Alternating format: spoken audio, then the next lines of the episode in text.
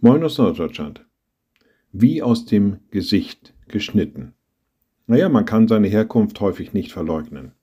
Man ist seinem Vater, seiner Mutter zum Verwechseln ähnlich, eben wie aus dem Gesicht geschnitten.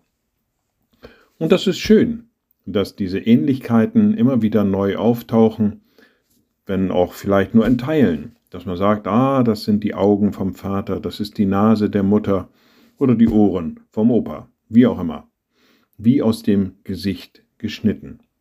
Und diese Herkunft ist ja manchmal auch etwas besonders Schönes, dass man sagen kann, ja, guck mal, das ist deine Familienähnlichkeit, das ist etwas, was immer wieder neu auftaucht, wie aus dem Gesicht geschnitten.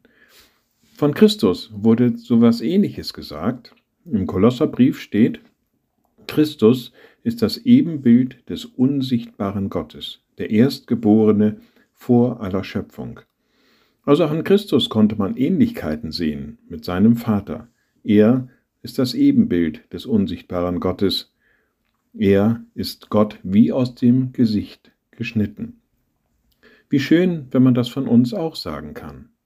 Wir als Christen sind Christus wie aus dem Gesicht geschnitten vielleicht auch nur eine Frage der Entscheidung. Liebe Schwestern und Brüder, ich lade Sie ein zu einem kurzen Gebet und anschließend zu einem gemeinsamen Vater unser. Allmächtiger Gott, guter himmlischer Vater, wir sind deine Kinder, geboren aus deinem Geist, und es wäre schön, wenn an uns deine Eigenschaften sichtbar würden, wenn deine Liebe durch uns erlebbar wird, deine Gnade durch uns Programm wird in dieser Zeit.